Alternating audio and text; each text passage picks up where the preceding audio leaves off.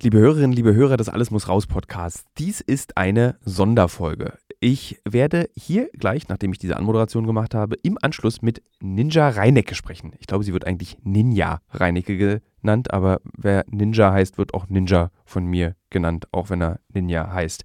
Ninja ist Vorstandsvorsitzende der Chemtrust Europe e.V. und das ist ein Verein, eine, eine Gruppe von Menschen, die sich dafür einsetzen, dass PFAS stark reguliert werden, beziehungsweise dass sie sogar verboten werden in der EU. Und seit 2013 macht sie das, wie gesagt, und ihr Arbeitsschwerpunkt ist die REACH-Implementierung. Das klingt alles super uninteressant und äh, trocken, ist es aber nicht, weil Ninja nicht nur ähm, eine leidenschaftliche Vorkämpferin für die Rettung unserer Welt ist, sie ist auch eine Person, die sehr, sehr gut über PFAS reden und erzählen kann, sodass es jeder versteht und keiner wegschnarcht, wenn man ihr zuhört. Deswegen jetzt als Vorbereitung für unseren großen PFAS-Film, der morgen am Montag um 20.15 Uhr auf Pro7 kommt, beziehungsweise wahrscheinlich hören die meisten Leute es am Montag, also heute um 20.15 Uhr auf Pro7 kommt oder gestern um 20.15 Uhr auf Pro7 lief oder, naja, man kann es ewig fortsetzen. Egal, dieser Podcast ist eine, meiner Meinung nach, sehr gute Vorbereitung und hört ihn euch an und habt keine Angst vor der Zukunft. Ähm, die Welt ist, äh, ja, kaputt.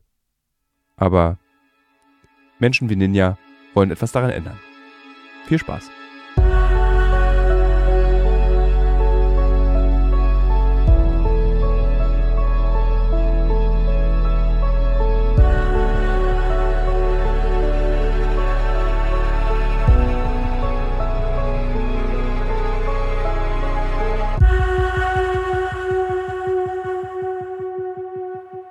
Liebe Hörerinnen, liebe Hörer, das ist eine Sonderfolge, die ähm, anlässlich der Veröffentlichung unserer Riesenrecherche des Them zum Thema PFAS oder auch Forever Chemicals genannt, online geht. Und zwar Sonntagabend ist, glaube ich, heute, in dem diese Folge äh, online geht. Und ich spreche mit einer Person, die auch ähm, Gästin in unserem Film ist. Ich äh, spaziere in unserem Film mit einer Person, die Ninja heißt, durch Brüssel. Und wir unterhalten uns über PFAS und warum es so schwer ist, etwas dagegen zu unternehmen. Und sie ist nicht nur eine sehr beherzte Kämpferin, äh, was die Regulierung solcher Chemikalien betrifft. Nein, sie ist auch eine Person, die extrem viel natürlich über dieses Thema weiß. Und ich freue mich sehr, dass wir beide jetzt in dem Podcast nochmal so einen riesen Roundup machen für die Hörerinnen und Hörer dieses Podcasts. Was ist PFAS? Warum ist es gefährlich? Warum ist es aber eigentlich auch gut? Und was bedeutet das für uns Menschen? Deswegen erste Frage an dich gleich in den Einstieg rein. Äh, was war für dich der Grund, dass du entschieden hast, ich muss etwas gegen diese Chemikaliengruppe unternehmen? Ja, das erste Mal, als ich über PFAS gelesen habe, das war, glaube ich, noch während meiner Doktorarbeit hier in, in Hamburg. Ähm, und da habe ich äh, Wasserproben und Sedimentproben untersucht und dann auch geguckt, welche verschiedenen Schadstoffe werden eigentlich so beschrieben in der Literatur. Und tatsächlich ähm, waren so um, um 2000, äh, Beginn von 2000 rum, gab es schon die ersten Funde von perfluorierten Chemikalien, in dem Fall PFOS in äh, ja, marinen Organismen, in Fischen, in Austern, in äh, Vögeln. Und das war das erste Mal, dass ich über diese Schadstoffklasse was gelesen habe und habe mich so ein bisschen gefragt, oh, ähm, von meinem chemischen Wissen weiß ich, Fluorkohlenstoff ist irgendwie ziemlich stabil und davon werden wir wahrscheinlich noch mehr hören in Zukunft. Äh, du als Chemikerin warst du dann sofort skeptisch, wenn du hörst Fluorkohlenstoff oder schlägt da auch so ein Chemikerherz in dir und sagst so, ist schon auch eine tolle Erfindung, die die Chemie und wir Menschen hervorgebracht haben?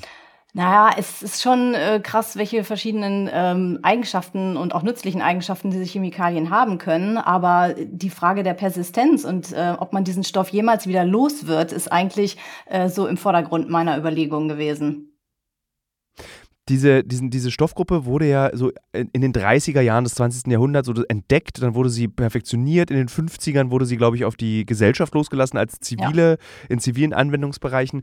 Würdest du sagen, dass die Chemikerinnen und Chemiker, damals wahrscheinlich noch mehr Chemiker, ähm, eigentlich geahnt haben, was sie da auf die Welt loslassen? Oder waren sie wirklich so ahnungslos, wie heute noch getan wird? Ja, ich glaube, es war auf jeden Fall diese Faszination ähm, über diese Eigenschaften und das, äh, wie vielfältig man die einsetzen kann. Ähm, hast ja schon irgendwie gesagt, in so vielen Verbraucherprodukten, dann aber auch in industrieller äh, Produktion von Elektronikgeräten, von irgendwelchen Beschichtungen. Ähm, ich glaube, diese Faszination war absolut vorherrschend. Und die Frage, mh, hm, was macht das dann eigentlich mit der Umwelt oder vielleicht sogar auch mit uns aus, stand einfach überhaupt nicht so im, im Blickfeld. Und naja, das andere, was man sich schon klar machen muss, es waren dann ja auch irgendwie Firmen, die gerne Produkte verkaufen wollten und dann die Entwicklung auch vorangetrieben haben, weil sie da gesehen haben, wir haben hier was, was wir gut äh, an Mann und Frau bringen können. Wie kann es eigentlich sein, dass Firmen so lange, also ist mein Mutmaß, dass eigentlich schon Mitte der 70er den großen Firmen, die ich jetzt hier alle nicht nenne, weil ich keinen Bock habe, von den jeweiligen Firmen verklagt zu werden, ähm, sind halt einfach die großen Chemieunternehmen, die wir so kennen. Ähm, wie kann es sein, dass, ne, dass solche Firmen eigentlich so lange schon Bescheid wissen? Wir haben in unseren Filmen auch ähm, einige Firmen eben benannt und dass zum Beispiel auch deutsche Unternehmen in den, bereits in den 90ern und in den 80ern wussten, wie schädlich diese PFAS sind. Wie kann es sein, dass die so lange das produzieren, obwohl sie selber wissen, dass es so schädlich ist? Tja, das ist, glaube ich, eine Frage, die du denen direkt selbst stellen müsstest. Wollte keiner mit uns reden. Es wurde leider wirklich keine einzige Firma wollte mit uns sprechen. Ah, okay, ja, das ist, das ist wirklich sehr bedauerlich. Ähm, also ich glaube, das ist zum einen eben die, die Vermutung oder die, es war immer so die Hoffnung, naja, das Zeug verdünnt sich ja wahrscheinlich. Ich glaube, dieser Glaube an Verdünnung, der, das kennen wir auch von anderen Schadstoffklassen, der war irgendwie ziemlich groß, bis es sich als Trugschluss erweist. Und dann aber auch die Sache, was nicht verboten ist, wird halt einfach gemacht. Also es sind dann ja einfach auch die fehlenden Gesetzgebungen gewesen in den USA, aber im Prinzip ja auch in Europa, äh, die dann da zu wenig hinterher waren, den Firmen ähm, Auflagen aufzuerlegen und hinterher zu sein von, äh, gebt uns mal eure Daten, die ihr habt und nachzufragen, äh, welche Umweltauswirkungen könnte das denn haben. Und naja, deswegen, in diesem Problem jagen wir quasi heute immer noch hinterher. Ähm, wann hast du das erste Mal von wann hast du das erste Mal von Parkersburg gehört? Von Parkersburg habe ich tatsächlich das erste Mal gehört, ähm, als ich das Buch von dem Rob Bilott, von dem Rechtsanwalt gelesen habe, also dieses Ex Exposed. Und das fand ich ja wahnsinnig äh, frustrierend äh, zu lesen von seinem jahrelangen Kampf äh, um die Belastung, um die Wasser Trinkwasserbelastung und auch in welchem Ausmaß die Anwohnerinnen und Anwohner da geschädigt wurden. Ähm, äh, das fand ich schon ja, sehr, sehr krass. Es ist, äh, um kurzen Kontext auch für die Hörerinnen und Hörer zu geben, und ihr werdet es dann auch ähm, Montag im Film sehen, man kann ähm, sagen, dass von Parkersburg eigentlich das globale Bewusstsein für die Schädlichkeit dieser Chemikalie ausging. Ein, ein amerikanischer Anwalt, Robert Bilott, hat gemeinsam mit ähm, ein, einem Farmer den Tenets, ähm, Tenants eine Klage gegen ein Unternehmen gestartet, weil nämlich die, die Tiere der, der Farmer gestorben sind an eben einem hochgradig verseuchtem Flusswasser, aus dem die Tiere getrunken haben. Und über diesen Rechtsfall eben wurde deutlich, wie groß die Kontamination ist, dass es weit über die Grenzen Parkersburgs ähm, hinausgeht. Wir waren für unsere Recherchen auch in Altötting, einem Ort in der Nähe von München, äh, bekannt als Wallfahrtort. Viele Katholiken äh, pilgern, pilgern dorthin, um Maria ähm, zu ich weiß gar nicht, wie man das nennt als Atheist, keine Ahnung. Jedenfalls, in, die, in, in diesem Ort gibt es eine, eine, eine Ansammlung von Chemieunternehmen, die diese Chemikalien auch herstellen, in einer neuen Generation. Und es wird, wenn man dorthin geht, alles so ein bisschen runtergespielt. So, man wüsste ja gar nicht, dass dieser neue ähm, Schadstoff, äh, sagen Sie nicht, der neue, diese neue Chemikalie schädlich sei. Es gäbe ja noch gar keine Studien dazu. Ähm, aber ich habe das Gefühl, das könnte so ein Parkersburg in Deutschland auch sein. Und wir haben dort auch Bodenproben genommen, die erschreckende Ergebnisse gezeigt haben, was die Kontamination betrifft. Auch die Kollegen von der ARD sind zu ähnlichen Ergebnissen gekommen. Ähm, wieso wiederholt sich diese Geschichte eigentlich auch immer wieder, dass immer wieder gesagt wird, es ist ja eigentlich gar nicht gefährlich und dann kommt raus, es ist ja doch gefährlich? Ja, das ist wirklich eine gute Frage und auch eine von den, von den Frustrationen. Ich meine, es ist ja einfach auch mh, hm, ein, ein schockierendes Thema im Prinzip. Du hast diese Trinkwasserkontamination schon und du musst dann sehen, dass du auch ähm, diese Balance zwischen wir äh, möchten weiter produzieren, aber es macht anscheinend äh, die Bevölkerung krank. Ähm, da, da werden ja ganz viele Fragen gestellt. Insofern bin ich auch sehr dankbar, dass äh, da jetzt Journalisten dann auch irgendwie äh, selbst da so aktiv werden und, und Proben nehmen und ähm, den Behörden Fragen stellen. Denn bisher schien es ja einfacher zu sein, das einfach mh, hm, nicht zu thematisieren. Ein Aspekt ist sicherlich, dass es eben eine unsichtbare Belastung ist. Das heißt, wir diese Trinkwassermesswerte, du brauchst aufwendige Analytik. Äh, wir messen auch lange noch nicht alle von diesen PFAS-Verbindungen immer, wenn wir äh, Proben nehmen. Äh, das ist natürlich dann einfach auch ein komplexes Thema. Und im Moment ist es so, dass wir zwei verschiedene äh, Themen ja auch haben. Zum einen diese PFAS-Hotspots ist zum Teil ja auch Altlasten von alten Aktivitäten. Das heißt, das waren dann irgendwelche Löschschäume an Flugzeugen, äh, Flughäfen und die wurden ähm, dann in den Boden gespült und ins Wasser. Und diese Kontamination ist jetzt da. Man muss sich fragen, was macht man mit den, mit den Böden? Das andere ist ja auch noch die gegenwärtige Anwendung, Produktion und Verwendung von diesen Stoffen, die wir im Prinzip ähm, auf EU-Ebene regeln müssen, weil Chemikalienrecht eben auf äh, EU-Ebene ähm, passiert. Äh, gleich einer Nachfrage zu, was macht man denn mit diesen Böden? Also was macht Altötting mit diesen hochkontaminierten Böden? Was machen wir zum Beispiel jetzt in unserem Film, kriegen wir raus, dass Tempelhof, dieser berühmte Touristenort äh, und ehemalige Flughafen in der Mitte von Berlin, belastet ist eben wegen dieser alten Löschschäume, die dort verwendet wurden. Was macht man denn damit? Ist das also abtragen und wo werfen wir das dann hin? Ja, ich meine, das ist äh, so, so ein ähm, Altlastenproblem. Das haben wir ja auch von alten PCB, die eben auch sehr persistente Chemikalien sind, Schwermetalle und so weiter. Das ist immer dann eine Frage, lohnt sich die Sanierung? Und das ist dann, weil das wahnsinnig kostenaufwendig ist, Abtragen, Reinigung, Reinigen.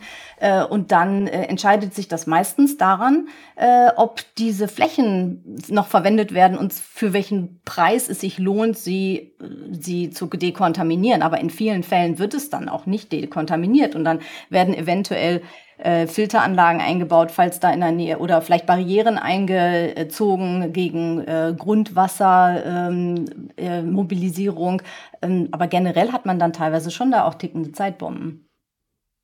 Ich wurde jetzt mehrere Male schon gefragt, warum wir davon nichts wissen. Du hast jetzt eben gesagt, ähm, weil es eine unsichtbare Gefahr ist, weil es eben nicht so deutlich ist, wie zum Beispiel irgendeine Schraube im Joghurt, der zurückgerufen werden muss. Ähm, aber wir haben ja auch Angst vor Atomkraft und Strahlung und wissen da vermeintlich sehr gut Bescheid. Wir wissen Bescheid, wenn Dioxin in irgendwelchen Eiern drin ist und äh, scheinen dann informiert zu sein und gehen auf die Barrikaden als Bürgerinnen und Bürger. Aber warum klappt es nicht bei PFAS und warum dauert es so lange? Und warum gerade jetzt langsam haben wir, glaube ich, alle das Gefühl, es kommt so eine Welle, es gibt ein, eine, eine Interesse und eine Neugier daran, aber warum hat es so lange gedauert und warum waren wir daran nicht so interessiert? Ja, das würde ich ja auch gerne wissen. Äh, ich, wir versuchen ja in unserer Arbeit da wirklich äh, schon Aufklärung zu betreiben. Und die letzten Jahre haben wir uns engagiert, äh, über die Themen aufzuklären. Es ist äh, nicht so leicht. Aber ich glaube auch, dass wir jetzt so einen Punkt erreicht haben. Ich meine, ähm, die UN hat gesagt, dass es drei globale Bedrohungen der, der Menschheit gibt. Und das eine ist Klimawandel, das zweite ist Artensterben und das dritte ist die Belastung mit Chemikalien. Und ich glaube, es braucht einfach erstmal irgendwie nochmal so einen kritischen Punkt, dass so dieses Bewusstsein, wow, es sind kleine Konzentrationen, es sind kleine, ähm, ja, es sind unsichtbare Moleküle, ähm, die können aber trotzdem eine große Wirkung haben. Das ist einfach erstmal nicht so intuitiv.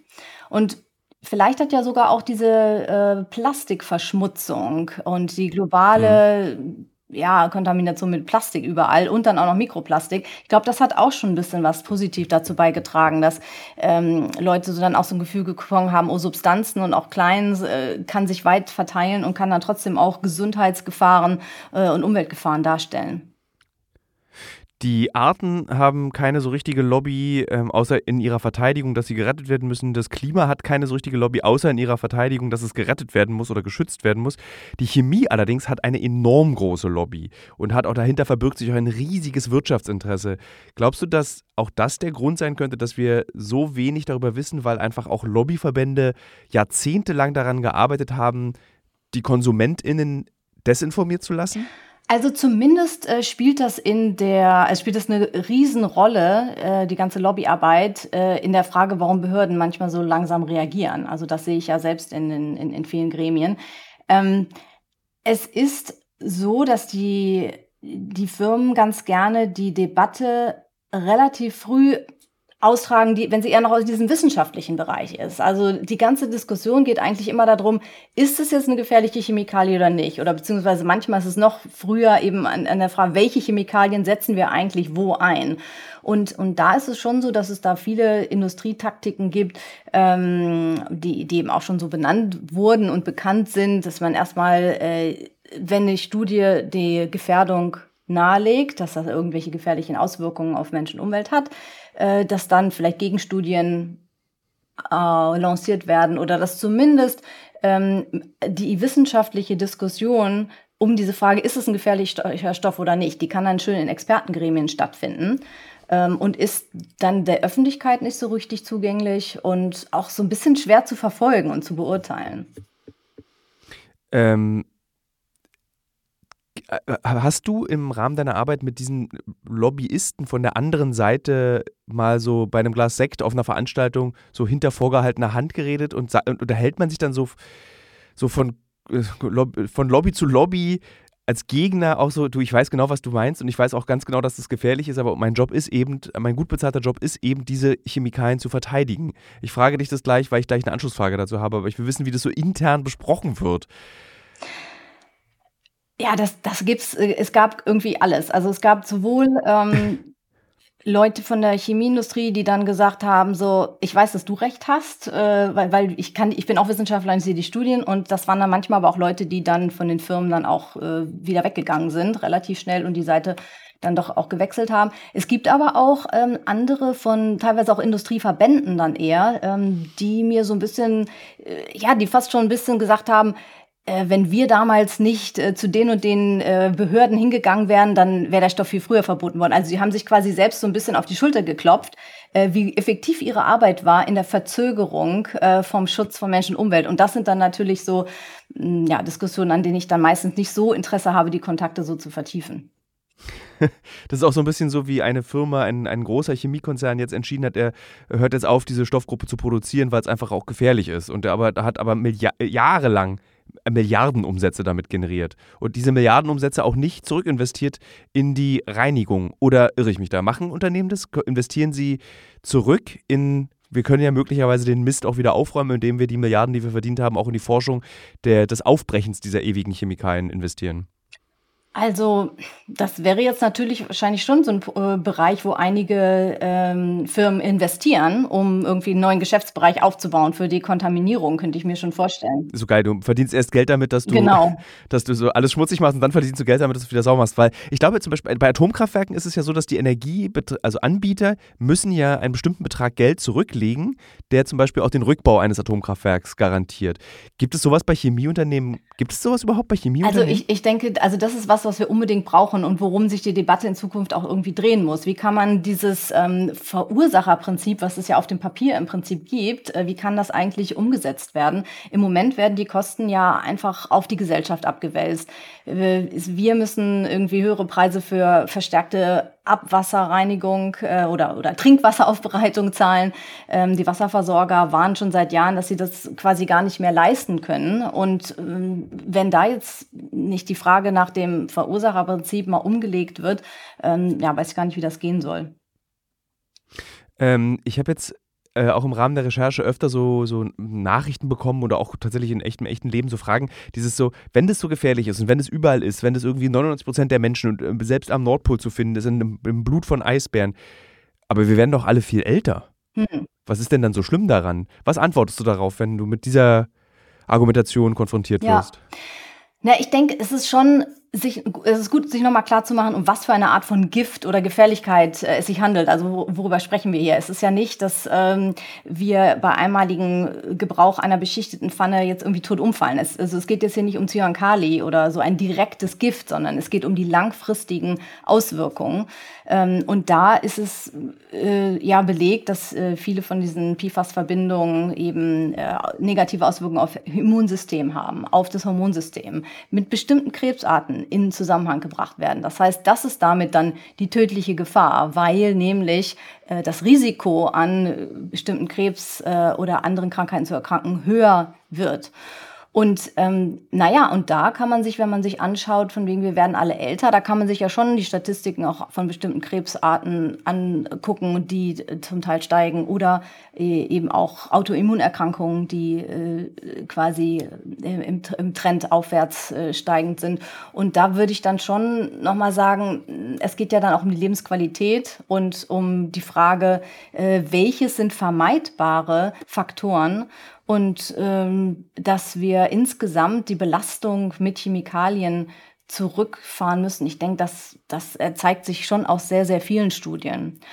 Ähm, vielleicht nur in dem Zusammenhang auch noch, also das Umweltbundesamt hatte ja auch äh, Humanbiomonitoring-Studien durchgeführt an äh, Jugendlichen und gewarnt, dass also ungefähr 20 Prozent äh, der Teenager im Prinzip schon Chemikalienkonzentrationen und das nur vom PFAS im Blut haben, wo man Effekte nicht mehr ausschließen kann. Also gesundheitliche Auswirkungen wird das dann immer so gesagt, mhm. weil natürlich eventuelle Schäden auch erst nach Jahrzehnten auftreten können und das ist da dann sehr, sehr schwierig, auch mit Ursache-Wirkung.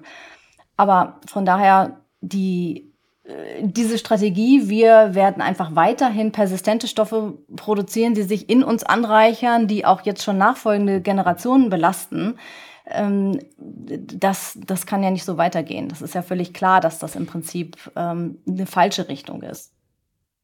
Wir reden immer die ganze Zeit von Menschen und von der Sorge, dass wir Krebs bekommen und Schlaganfälle und Cholesterinspiegel steigt. Das sind ja alles äh, Erkrankungen, die man dieser Substanz zuschreibt. Ähm, was ist eigentlich mit der Natur? Was ist mit den Blütenblättern und Tieren, die in Kontakt kommen mit dieser Chemikalie?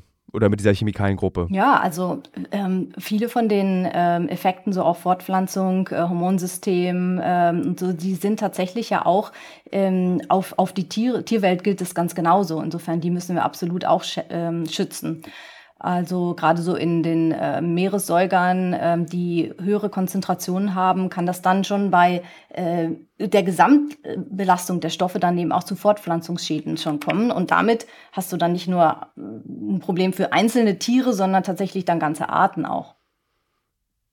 Wie gehen wir, und das ist, glaube ich, die schwierigste Frage, mit der ganzen Situation der jetzt schon stattgefundenen Verseuchung um? Wir haben jetzt eine komplett verseuchte ja. Welt es ist im Regenwasser drin, es ist im Grönlandeis drin, ähm, es ist in uns drin, es ist unzerstörbar.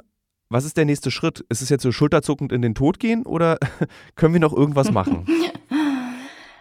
Also aus meiner Sicht ist einfach, ist es wichtig, jetzt diese Dringlichkeit zu erkennen und daraus dann doch zu lernen für die Zukunft. Und das muss man einfach sagen, hat die Politik bisher eben nicht getan. Wir hatten schon persistente Stoffe in der Vergangenheit. Wir hatten, wie gesagt, PCBs und andere, äh, die sich angereichert haben. Und als wir vor 15 Jahren das neue EU-Gesetz äh, REACH ähm, mit begleitet und verabschiedet haben in der EU, dann war das mit eine große Hoffnung, dass so diese äh, ja, das, das mangelnde Vorsorgeprinzip, dass das ad acta gelegt ist und dass das der Vergangenheit angehört.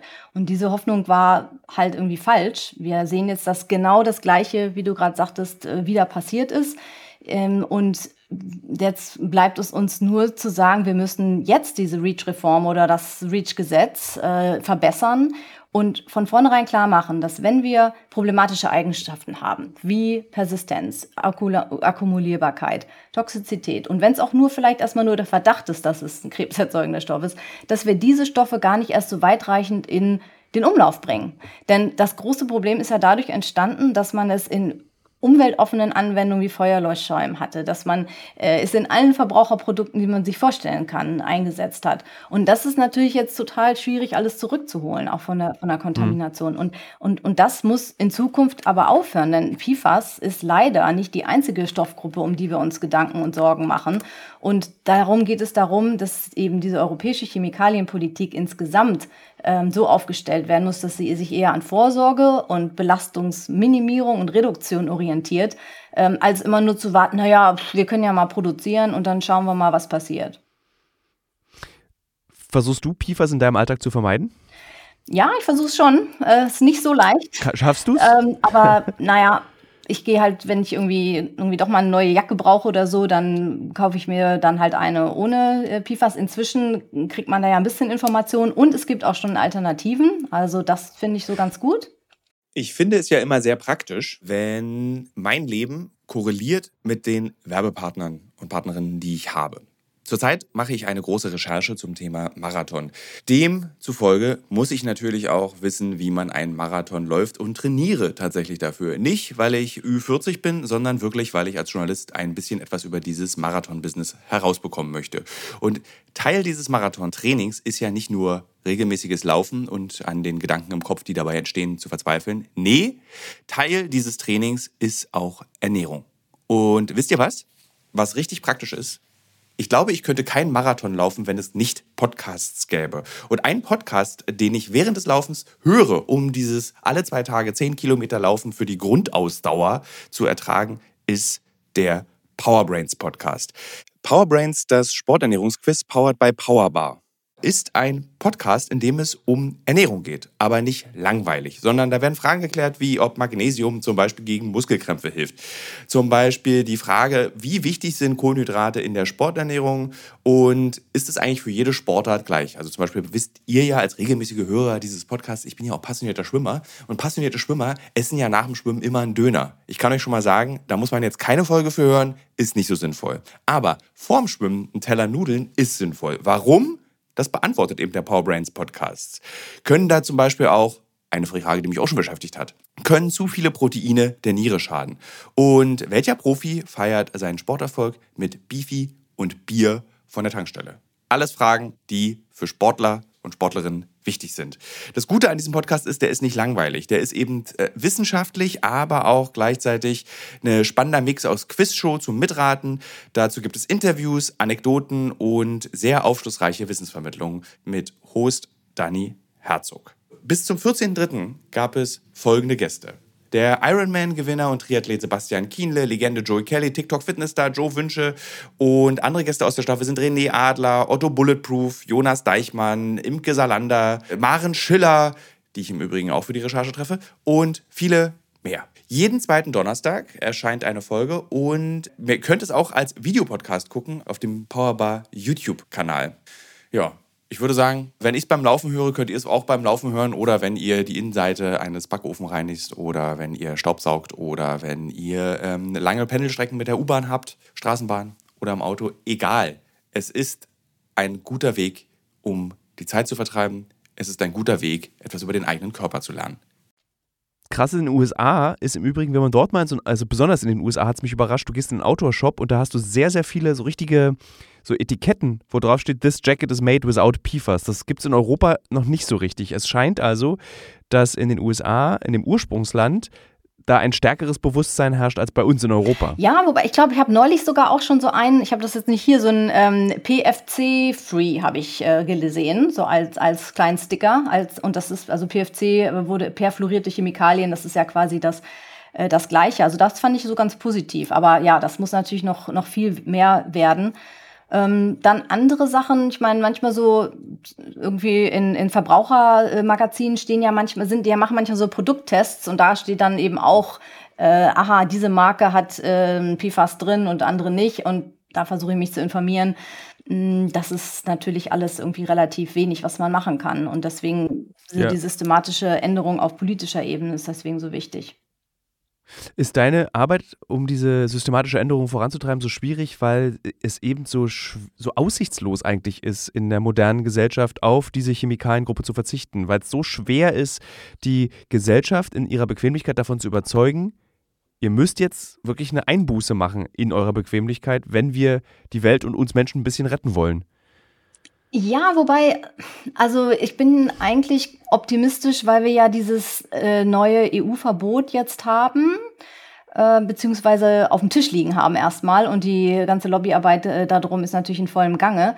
Ähm, was aber zum ersten Mal vorsieht, ein gesamtes Stoffgruppenverbot von, diesen, von dieser Stoffklasse zu machen. Das heißt, es sind insgesamt, glaube ich, äh, fast 10.000 Chemikalien, die von betroffen wären und unheimlich viele Anwendungen, unter anderem eben auch diese äh, Verbraucheranwendungen, die wir im Moment, und, und da, glaube ich, auf die kann man sehr schnell verzichten. Da wird im Prinzip vorgeschlagen, die innerhalb von 18 Monaten dann äh, äh, quasi zu verbieten.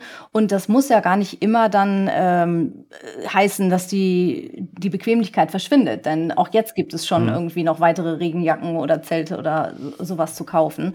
Ähm, die, die andere Schwierigkeit ist einfach, dass es alles so kleinteilig ist äh, bei diesen Behörden und äh, Fachausschüssen und dadurch dauert es so lange.